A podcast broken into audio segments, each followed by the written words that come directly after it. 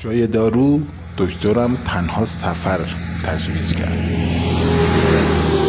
گفت گاهی دل بریدن رو به راحت می‌کنه. صدای ما را از رادیو حاصل میشنوید.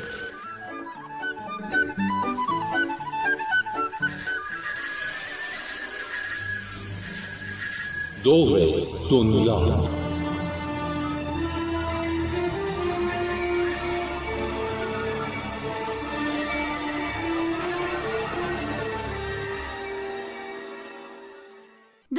قبلی تا جایی پیش رفت که توی یه روز سرد مونترال رو ترک کردیم به طرف مرز آمریکا. طبق پیشبینی هواشناسی قرار بود از فردا بارش برف شروع بشه و دیگه رسما زمستون از راه برسه. نزدیکی های غروب رسیدیم مرز و بعد از خوردن مهر عبور شش ماهه توی پاسپورتمون توی تاریکی مطلق از دفتر مرز خارج شدیم به دنبال جایی برای خواب. از وقتی دوربین جدید رو خریدیم یه دردسر جدیدم شروع شده. حالا چون دیگه می‌تونیم فیلم برداری هم بکنیم کمی وقت می‌ذاریم تا یه جای خوب و هیجان انگیز وایسیم و فیلم بگیریم و به طور زنده خاطراتمون رو ثبت کنیم. چند دقیقه رو کنار تابلوی ورود به کشور وایسادیم و یه فیلم کوتاه گرفتیم و با کلی استرس راهی شدیم. هوا خیلی سرد بود ولی دیگه اصلا احساس سرما نمی کردیم خدا رو شکر لباسهای جدید تا حد زیادی به کمکمون اومده بودن. چراغا رو روشن کردیم و راهی شدیم. هنوز 7 کیلومتری دور نشده بودیم که از دور چند تا چراغ کم نور و یکی دو تا ساختمون دیده شد. از جاده خارج شدیم و رفتیم به سمت نور و ساختمون. کلی ماشین جلوی ساختمون پارک بود. وقتی کاملا نزدیک شدیم فهمیدیم که یه مدرسه است. وای خدای من دوباره خاطره اون شب تو حیات مدرسه و اون بلایی که سرمون اومده بود عین یه فیلم سینمایی از جلوی چشمام گذشت. این بار قرار شد که بریم و از یه نفر اجازه بگیریم تا دیگه مثل اون شب مشکلی برامون پیش نیاد. وقتی در مدرسه رو باز کردیم و رفتیم تو کلی دانش آموز توی راهروها در رفت و آمد بودن و گوشه‌ای هم تعدادی میز بزرگ گذاشته بودن. روی میزا پر بود از انواع و اقسام کیک و شیرینی و غذاهای خونگی. قهوه و شیر داغ هم بود. بدون اینکه از کسی چیزی بپرسیم یه راست رفتیم سراغ میزا. کنار هر کدوم از کیک و شیرینیا پلاک کوچیک قیمت هم وصل بود. مثلا یک کیک بزرگ شکلاتی فقط یک دلار. یه بشقاب برداشتیم و مثل قهدی زده ها کلی شکلات و کیک و چیپس خریدیم و ریختیم توی بشقابامون. ما که از صبح زود تا اون موقع گرسنه مونده بودیم و هیچی نخورده بودیم با دیدن اون قیمت ها اونقدر خوشحال شدیم که همینطور یه بند خرید می‌کردیم. البته باید بگم که همه نوشیدنی ها مثل شیر و چای و قهوه رایگان بود و هرچی می‌خواستیم نوشیدنی میخوردیم. فکر کنم یه جشن و یا یه چیزی شبیه به جلسه بود و دانش آموزا هم برای مراسم کیک و شیرینی خونگی میفروختن. وقتی دیگه حسابی سیر شدیم و یه دلی از عزا در آوردیم تازه بلند شدیم ببینیم چه کار باید کرد. از کی باید اجازه بگیریم تا توی محوطه حیات مدرسه یا اگه بشه توی یکی از کلاسا بخوابیم؟ چقدر خوب شد این دو نفر دندوناشون رو تو کانادا درست کرده بودن. اگر نه با خوردن این کیک های شکلاتی مطمئنا الان با دندونای مصنوعی سر برنامه حاضر می شدن. از دانش آموزا سراغ مدیر رو گرفتیم و اونها ما رو به سمت دفتر راهنمایی کردن. یه خانم خوش برخورد تو دفتر بود. در زدیم و وارد شدیم و شروع کردیم از سفر گفتن و اینکه دنبال جای امنی برای خواب میگردیم. خانم مدیر با دقت و هیجان خاصی به حرفامون گوش می‌داد. تا پرسیدیم میشه تو حیات مدرسه چادر بزنیم خیلی محترمانه و محکم گفت نه نمیشه. هنوز نگفتنش تموم نشده بود که ادامه داد. آخه مگه میشه تو این سرما تو حیات چادر زد؟ حتما تا صبح یخ می‌زنید. دور بر میزش رو یه نگاهی انداخت و از روی میز یه کلید برداشت و گفت این کلید کلبه منه. راستش داریم یه مقداری تعمیرات توش انجام میدیم. اگه مشکلی ندارید می‌تونید اونجا بخوابید. نمیشه توش حمام کرد. ولی حداقلش اینه که تا صبح دیگه سرما اذیتتون نمی‌کنه و اونجا کاملا گرم و امنه. چشامون چهار تا شده بود. کلی رو به دستمون داد و آدرس رو روی یه تکه کاغذ نوشت. راهی تا اونجا نبود. شاید فقط یکی دو تا چهار راه. شاد و خوشحال خدافزی کردیم و رفتیم به طرف در تا خارج بشیم. خانم مدیرم اومد دنبالمون تا با بدرقش راهیمون کنه. درست تو لحظه ای که در رو باز کرد و خداحافظی کردیم خانم مدیر یهو پرسید راستی اصلا نگفتین اهل کجایین و از کدوم کشور اومدین؟ مثل همیشه گفتیم ایرانی. ما از ایران با دوچرخه اومدیم. خانم مدیر چهرش یهو عوض شد. یه خنده کرد و با ذوق و شوق پرسید ایرانی؟ باورش نمی‌شد که اون موقع شب دوتا ایرانی ببینه که با دوچرخه به اونجا رسیدن. با خنده و ذوق مدیر خیال ما هم راحت شد. او می‌گفت که تا حالا از نزدیک با یه ایرانی برخورد نداشته و براش خیلی جالبه. ازمون خواست تا چند لحظه صبر کنیم که همسرش هم بیاد و ما رو ببینه. می‌گفت که اینطوری همسرش می‌تونه تا در خونه هم ما رو راهنمایی کنه که زودتر برسیم و راهو گم نکنیم. چند لحظه بعد به همراه همسر خانم مدیر که لحجه شیرین فرانسوی هم داشت به طرف کلبه راه افتادیم. آقا دستگاه تهویه رو روشن کرد و گفت تا چند دقیقه دیگه حسابی گرم میشه به ما اطمینان داد که اینجا امنه و ما هم توی خونه روبروی و اون طرف جاده ایم. خونه برادرش هم کمی اون طرفتره و به ما نزدیکه. به همه اونها هم میسپره که اگه مشکلی پیش اومد بیان و کمکمون کنن. وای خدای من اصلا باورم نمی‌شد. تو مسیر کلبه بارون هم کم کم شروع شد. تازه زیر اندازه و کیسه خوابا رو پهن کرده بودیم که صدای خوردن دونه های تگرگ روی پنجره اتاق هر دوتامون رو عمیق به فکر فرو برد. اجاق گاز، دستشویی و ظرفشویی خونه کمکمون بود تا یه غذای سبک و سادم آماده کنیم و راحت بخوابیم. صبح زود راهی شدیم. دیگه بارون بند اومده بود. اما ابرهای سیاه و انبوه هنوز بالای سرمونن.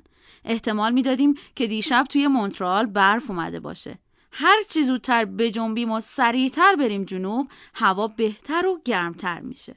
انگاری داشتیم با زمستون مسابقه می‌دادیم و هرچی پایین تر می‌رفتیم هوای سرد و برف و تگرگ دنبالمون می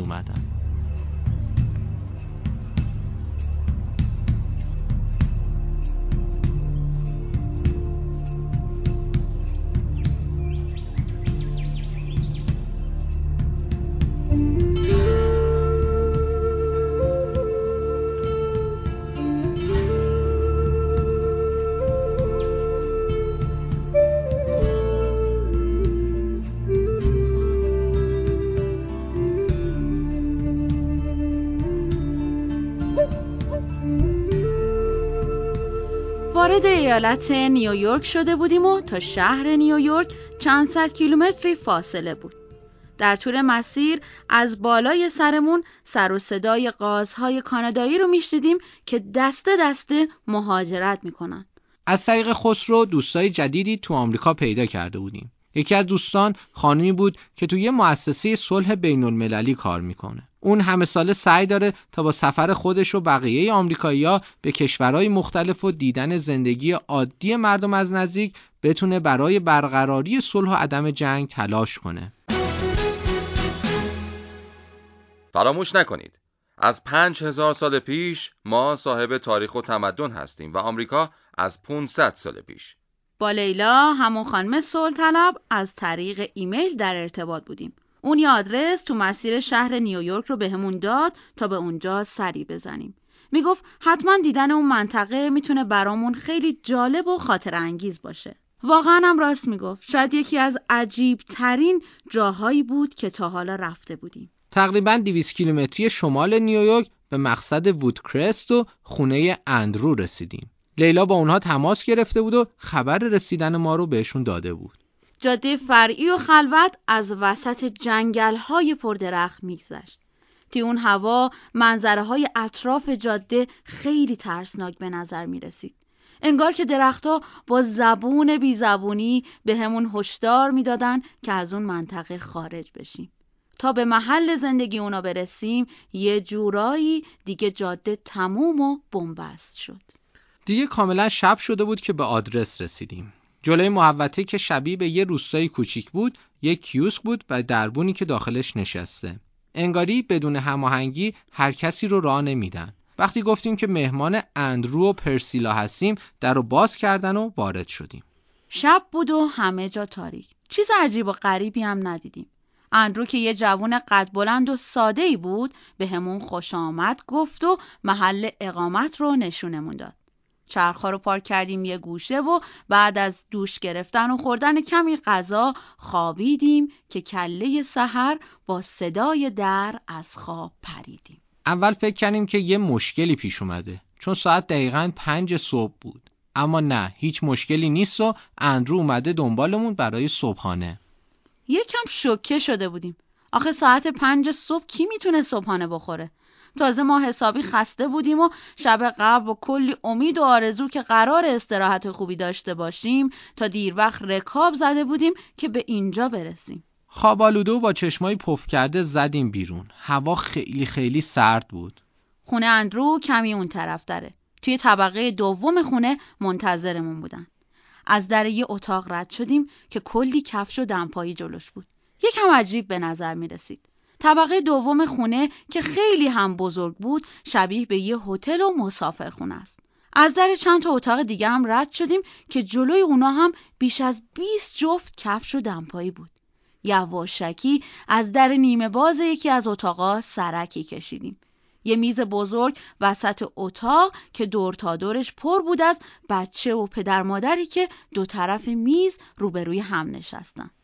وارد اتاق اندرو شدیم. همسرش پرسیلا و دو تا بچه کوچیکش به استقبالمون اومدن. روی زمینم یه تکه گلیم زیبای ایرانی پهن بود. اندرو و همسرش چند سال پیش سفری به ایران داشتن و سوقاتی های زیبایی هم از اونجا برای خودشون خریدن. کله سحری تفلیا کلی هم سعی می‌کردن که فارسی صحبت کنن. ما هم واقعا ذوق کرده بودیم اما اونقدری هوشیار و سرحال نبودیم که بخوایم دنبال حرف و بگیریم و راجع به چیزی توضیح بدیم. از همه اینهایی که بگذریم اولین سوال ما این بود که اینجا کجاست؟ خونه است یا هتل؟ اندرو ما رو برای خوردن صبحانه سر میز دعوت کرد تا در حین خوردن شیرینی و قهوه ماجرا رو تعریف کنه. اندرو شروع کرد به تعریف داستان. سالها پیش اجداد اونها از آلمان به آمریکا مهاجرت کردند. اونها مسیحیان مؤمنی بودند که برای رهایی از قوانین کلیساهای اون دوره مجبور به ترک خانه و دیار خودشون شدند.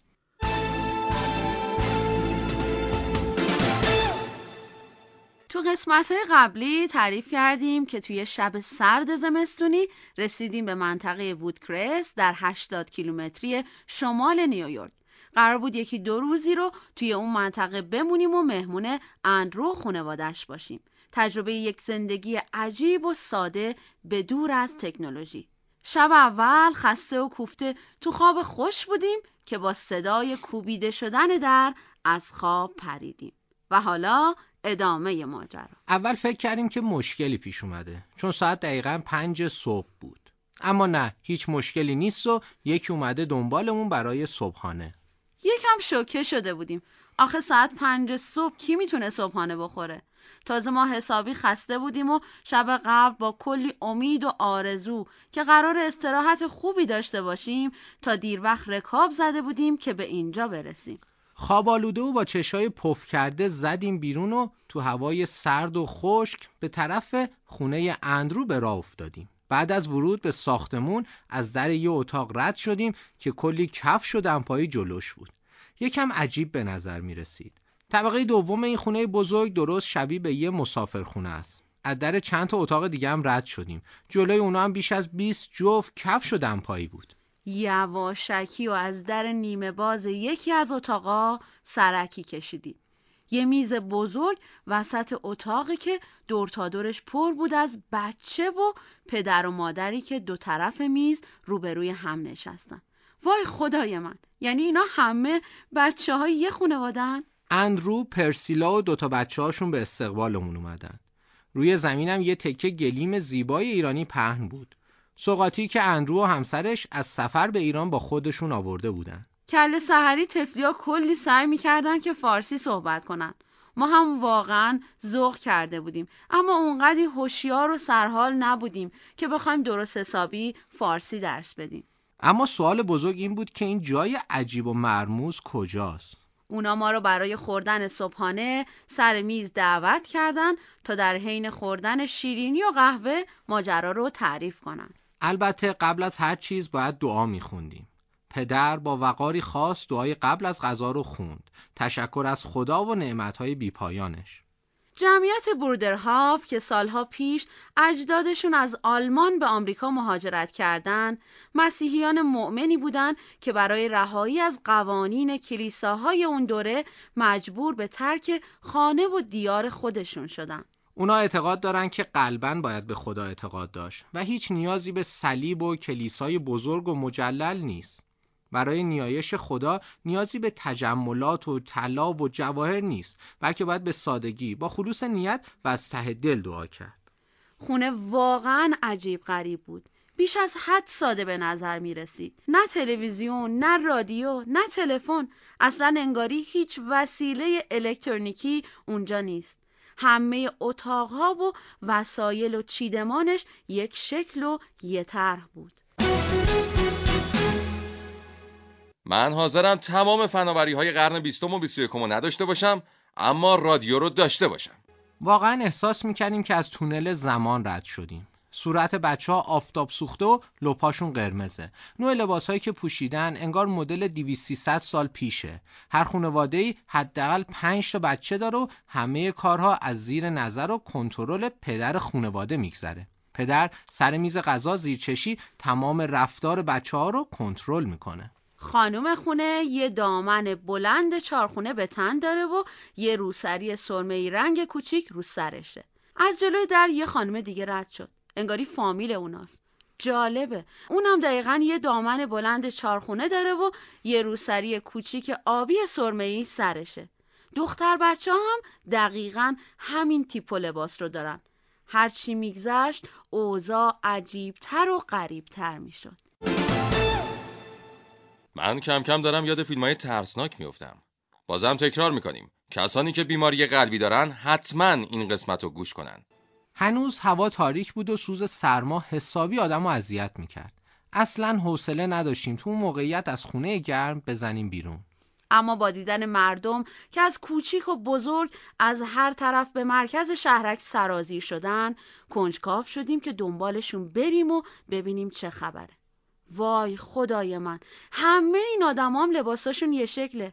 همون دامنای بلند چارخونه و روسری های سرمه‌ای. همه با هم وارد یه ساختمون بزرگ دایره‌ای شکل شدن. به نظر چیزی شبیه به یه سالن سخنرانی بزرگ بود.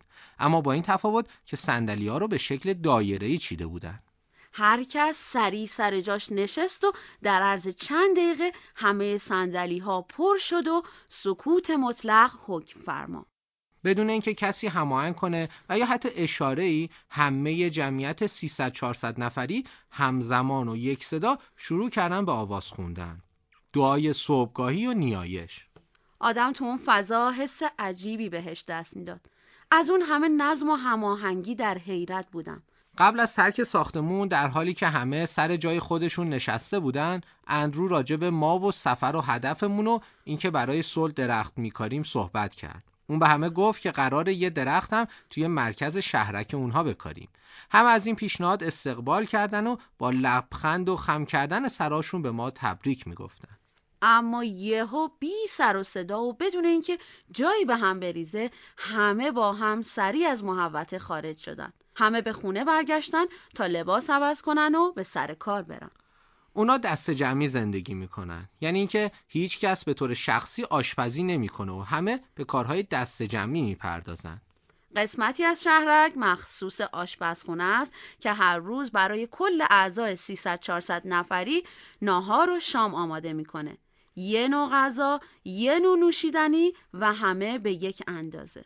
اونا حتی تمام مایحتاج زندگی و نیازهای کشاورزیشون رو هم خودشون تعمین می‌کنن و تمام محصولاتشون طبیعی، سالم و غیر صنعتیه. توی کارخونه بزرگ شهرک که وسعت خیلی زیادی هم داره تجهیزات کمکی معلولین تولید می‌کنن.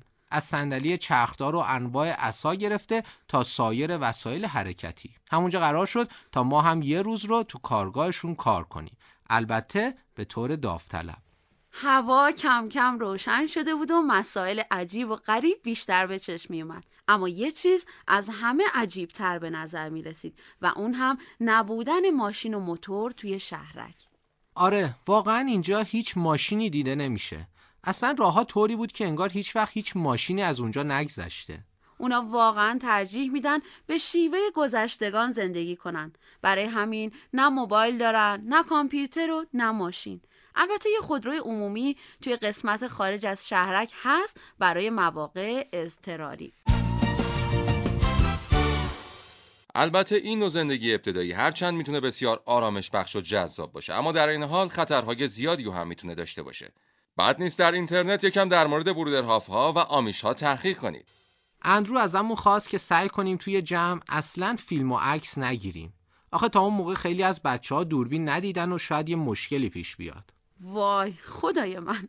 باور نکردنیه. اینجا تو 80 کیلومتری نیویورک توی سال 2008 بچه ها تا حالا دوربین عکاسی ندیدن. اولش خیلی غیر عادی بود. ولی ما هم بعد از یکی دو روز به این شرایط علاقمند شدیم. واقعا اینجوری دیگه هیچ استرسی نداری. از اینکه دم به دقیقه تلفنت زنگ بزنه کامپیوترت هنگ کنه یا اینکه توی ترافیک صبحگاهی بمونی. تازه تو اون گیرودار اندرو کتاب عکسی در مورد آمیش های آمریکایی نشونمون داد. اصلا نمی‌تونستیم باور کنیم که این تصاویر تو قرن 21 گرفته شده. منطقه آمیش ها خیلی خیلی بزرگتر از اینجاست. خیلی از بچه ها حتی کفش به پا ندارن و همه از درشکه برای رفت آمد استفاده می‌کنن. اونطوری که پرسیلا می‌گفت یه بار اتفاق ناخوشایندی بین آمیش های پنسیلوانیا افتاده اما حتی پلیس هم حق ورود به منطقه رو نداشته و خود مردم محلی مشکل رو حل کردن. عجیبه نه؟ اما اگه شما هم مثل ما اون عکس رو می‌دیدین حتما باور می‌کردین. ساعت هشت صبح به بازدید از مدرسه و دیدن دانش آموزا رفتیم. با دیدن کلاس و مدرسه درست یاد کلاس های کوچیک و قدیمی روستاهای ایران افتادیم. به خاطر جمعیت کم بچه های سه تا کلاس با هم درس میخوندن. وقتی براشون الفبای فارسی رو می نوشتیم کلی ذوق می‌کردن. مخصوصا وقتی از راست به چپ می نوشتیم.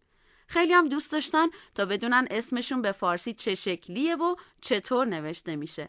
با کلی دقت و حوصله سعی می‌کردن تا تقلید کنن و تو دفترشون فارسی رو سرمشق بنویسن. به یکی دو تا کلاس دیگه هم سر زدیم و برای اونایی که کمی بزرگتر بودن روی نقشه ایران رو نشون می‌دادیم و از طبیعت کوهستانی و کویری متنوعش تعریف می‌کردیم. اونا هم برای خوش آمدگویی برامون آواز میخوندن. نقاشی میکشیدن و کلی هم سوال در مورد فرهنگ و غذا و بازی های ایرانی ازمون داشتن.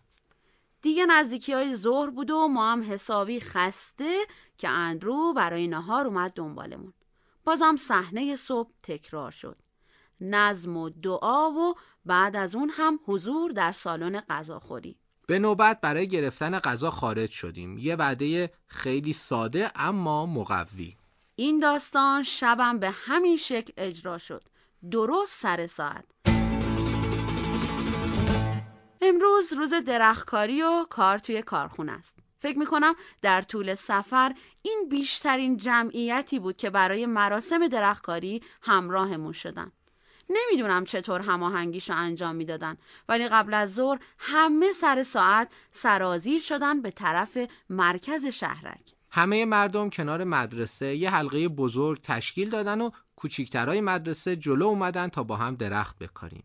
یه درخت گیلاس زیبا و اولین نهال دوستی در این کشور. دختر شیش ساله ای از بین جمع اومد پیشم و بعد از کلی تشکر و خوشحالی گفت من خیلی خوشبختم. چون هر روز تو راه مدرسه از کنار درخت سر رد میشم و بهش سلام می‌کنم. تا یکی دو روز دیگه برف همه جا رو سفید پوش می‌کرد. کاش فرصتی بود تا بیشتر بمونیم و کاملا با فرهنگشون آشنا بشیم. فرهنگی که می‌تونه ساده زیستن رو به ما یاد بده. اینکه در کنار همه اعضای خانواده و بدون تکنولوژی روز اینترنت وایرلس و بلوتوس و انواع و اقسام وسایل الکترونیکی هم میشه زندگی کرد و از زندگی لذت برد.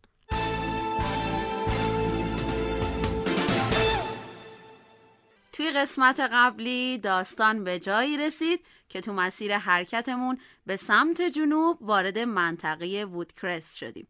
جایی که گویی چند صد سالی از تاریخ باز مونده و مردمش همچون گذشتگان و بدور از تکنولوژی های روز زندگی می‌کنن. بعد از کاشت درخت و اجرای چندین برنامه معرفی ایران در مدرسه شهرک توی یه روز سرد و قبل از بارش برف اندرو و خانوادش رو ترک کردیم و به سمت جنوب راهی شدیم و حالا ادامه ماجرا مسیر جاده فرعی که از لابلای جنگلای انبوه و درختان بدون برگ میگذشت رو همچنان ادامه دادیم. مقصد بعدی شهر نایاک در نزدیکی نیویورک بود. شهری که مقر یکی از بزرگترین گروه های مخالف جنگه. خیلی از قسمت های جاده سرازیری بود و با وجود سرمای استخوانسوز رکاب زدن واقعا لذت بخش و هیجان انگیز بود. تا شهر چندان راهی نبود و البته تا تاریکی هوا هم زمانی نداشتیم.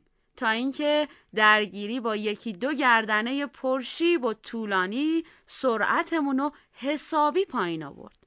گردنه اولی چنان شیبی گرفت که توی بخشهایی از مسیر که شونه مناسبی هم برای دوچرخه سواری نداشت دیگه مجبور شدیم از چرخا پیاده شیم و اونا رو هل بدیم. هرچی بیشتر تلاش می کردیم سرعتمون کمتر می شد. فقط سه کیلومتر در ساعت یعنی برای ده یازده کیلومتر ناقابل باقی مونده مسیر باید سه چهار ساعت دیگه تلاش می کردیم و قطعا توی تاریکی مطلق به مقصد می رسیدیم. یکی از نکات مهمی که این زوج خوشبخت در طول مسافرتشون به دور دنیا تونستن کشف کنن اینه که تعداد سربالایی ها و سرپایینی ها در کل دنیا مساویه. به هر حال رسیدیم. اینجا پیدا کردن آدرس اولش یکم مشکل به نظر می‌رسه. چون کل آدرس تو یکی دو کلمه و چند تا شماره خلاصه میشه. مثلا نایاک شماره 1543 اما وقتی همین شماره رو توی اینترنت یا جی پی اس بزنی دقیقا مسیر و نحوه رسیدن به اونجا مشخص میشه و به راحتی میشه پیداش کرد. بدون اینکه حتی مجبور باشی از کسی پرسجو کنی. خوشبختانه هنوز تو مرکز فور کارمندایی کار می‌کردن و از قبل منتظرمون بودن. توی مرکزم قسمتی مخصوص مهمون در نظر گرفته شده بود. یه اتاق کامل و از همه مهمتر گرم. گویا روز قبلم اونجا مراسم سخنرانی برپا بوده و از برکت اون برنامه کلی تنقلات و شیرینی و قهوه توی آشپزخونه مرکز باقی مونده بود. موقع خواب وقتی از لابلای پنجره بیرون رو نگاه می کردیم دونای سفید برف با آرومی پایین می اومدن. اون اتفاقی که همیشه ازش می ترسیدیم بالاخره رخ داد. برف و یخبندون. البته خستگی مسیر انقدر زیاد بود که در از چند دقیقه خوابمون برد.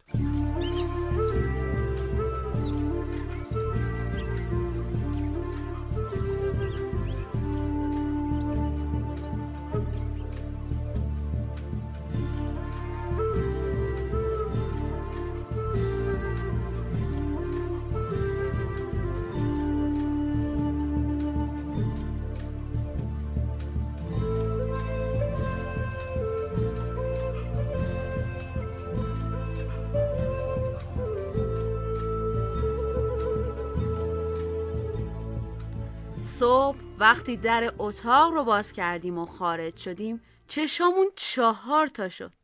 اصلا انتظارش رو نداشتیم. اما ده دوازده سانتیمتر برف رو زمین نشسته بود. و این برای یه مسافر دوچرخه سوار یعنی درد سر و بد بیاری گیج و منگ بودیم که حالا چطور بریم بیرون؟ که ایتن یکی از دوستای جدید و کارمندای مؤسسه فور نزدیک شد و سری تکون داد. یعنی منم متاسفم و کاری از دست کسی بر نمیاد. ولی یه خبر خوش هم برامون داشت.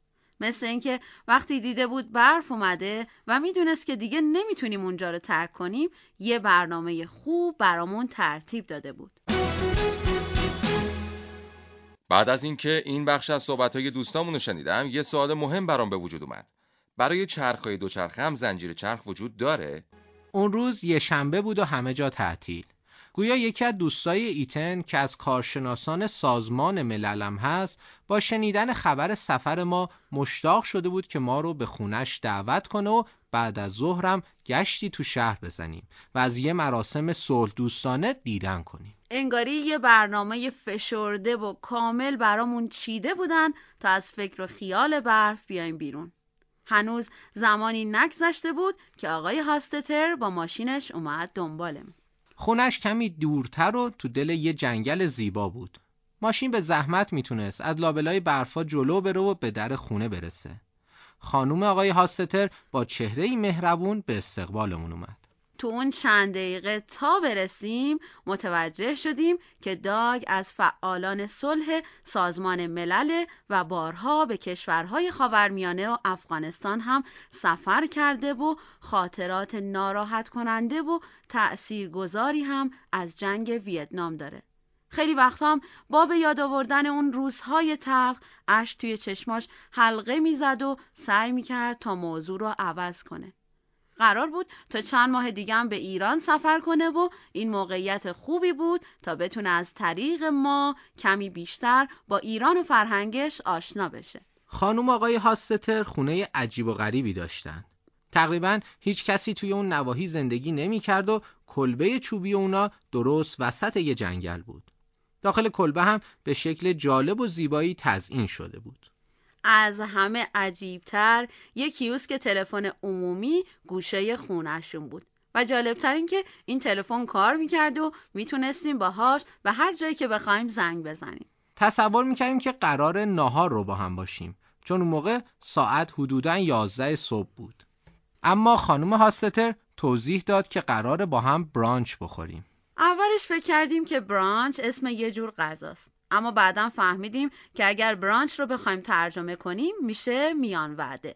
یه چیزی بین صبحانه و نهار که توی روزهای تعطیل و بین ساعت ده تا یازده صرف میشه.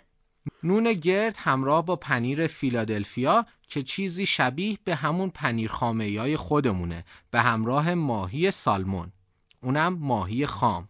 راستش من که از بوش خوشم نیومد و ترجیح دادم تا نون و پنیر و قهوه بخورم. گوشت ماهی خیلی نازک و شبیه به لایه های کالباس بریده شده بود و به نظرم که خیلی هم خوشمزه بود. نون و پنیر و ماهی خام که با قهوه داغ خیلی میچسبید.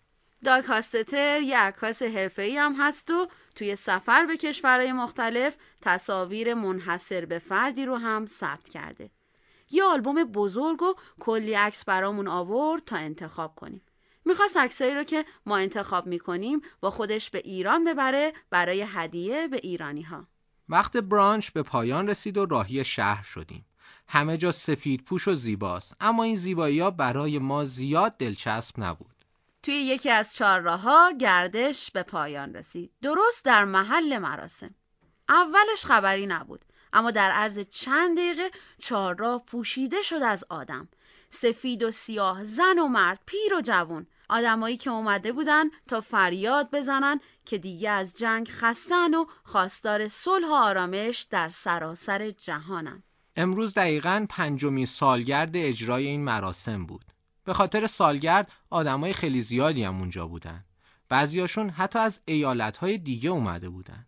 پیرمردی که شاید 70 80 سال سن داشت تعریف می‌کرد که تو این پنج ساله هر هفته روزای یه شنبه زمستون و تابستون سر ساعت اومده توی این چهارراه و پلاکارد صلح و دوستی رو به دست گرفته.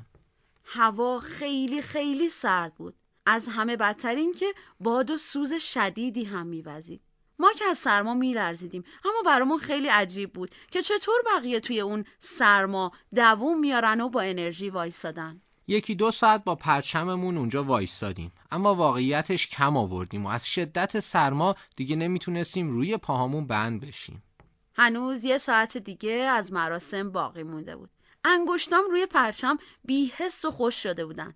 یکم اون طرفتر یه مغازه قهوه فروشی پیدا کردیم و نوبتی می‌رفتیم توی مغازه تا یکم گرم شیم و بتونیم اون یه ساعت دیگر رو پیش بقیه بمونیم و همراهیشون کنیم. آخر برنامه اعلام کردند که به مناسبت پنجمین سالگرد گروه یه جشن کوچیک توی ساختمون فور و همون جایی که وسایل ما اونجاست برپا میشه.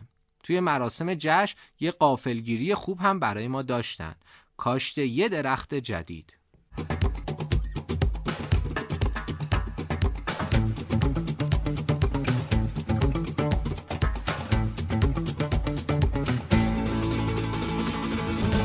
تا اینجای سفر این زوج جهانگرد به اندازه یه باغ درخت کاشتن. فکر کنم تا انتهای برنامه یه جنگل درخت کاشته باشن. تا چند وقت پیش کلی دردسر میکشیدیم تا بتونیم یه درختکاری جور کنیم. اما تو این چند روزه تقریبا هر هفته یه درخت کاشتیم و تعداد اونا هر روز داره بیشتر و بیشتر میشه. خدا رو شکر. همه از این کار خوشحال بودن. چون ایام کریسمس بود و معمولا آدما درختای زنده و جوندار رو میکندن و به خونه هاشون می آوردن تا برای سال نو تزیین کنن اما ما با این کار یه درخت کریسمس کوچیک رو برای سال جدید به دل خاک و طبیعت زیبا میسپردیم تا سالهای سال سبز باشه و زنده بمونه صبح روز بعد باید راهی می شدیم. به خاطر برف و یخبندون خیلی نگران بودیم. اما صبح وقتی از پنجره نگاهی به بیرون انداختیم از تعجب دهنمون باز مونده بود. انگار نه انگار که دیروز اونقدر برف اومده باشه. تقریبا همه جا خشک بود و اشعه های زیبای آفتاب با سخاوت همه جا رو گرم کرد. صدای پرواز و شادی پرنده ها در حالی که روونه راه و جاده شدیم برامون نوید بخش روزهای خوش آینده بود. چه روز قشنگ و زیبایی برای شروع حرکتی دوباره و جاری شدن.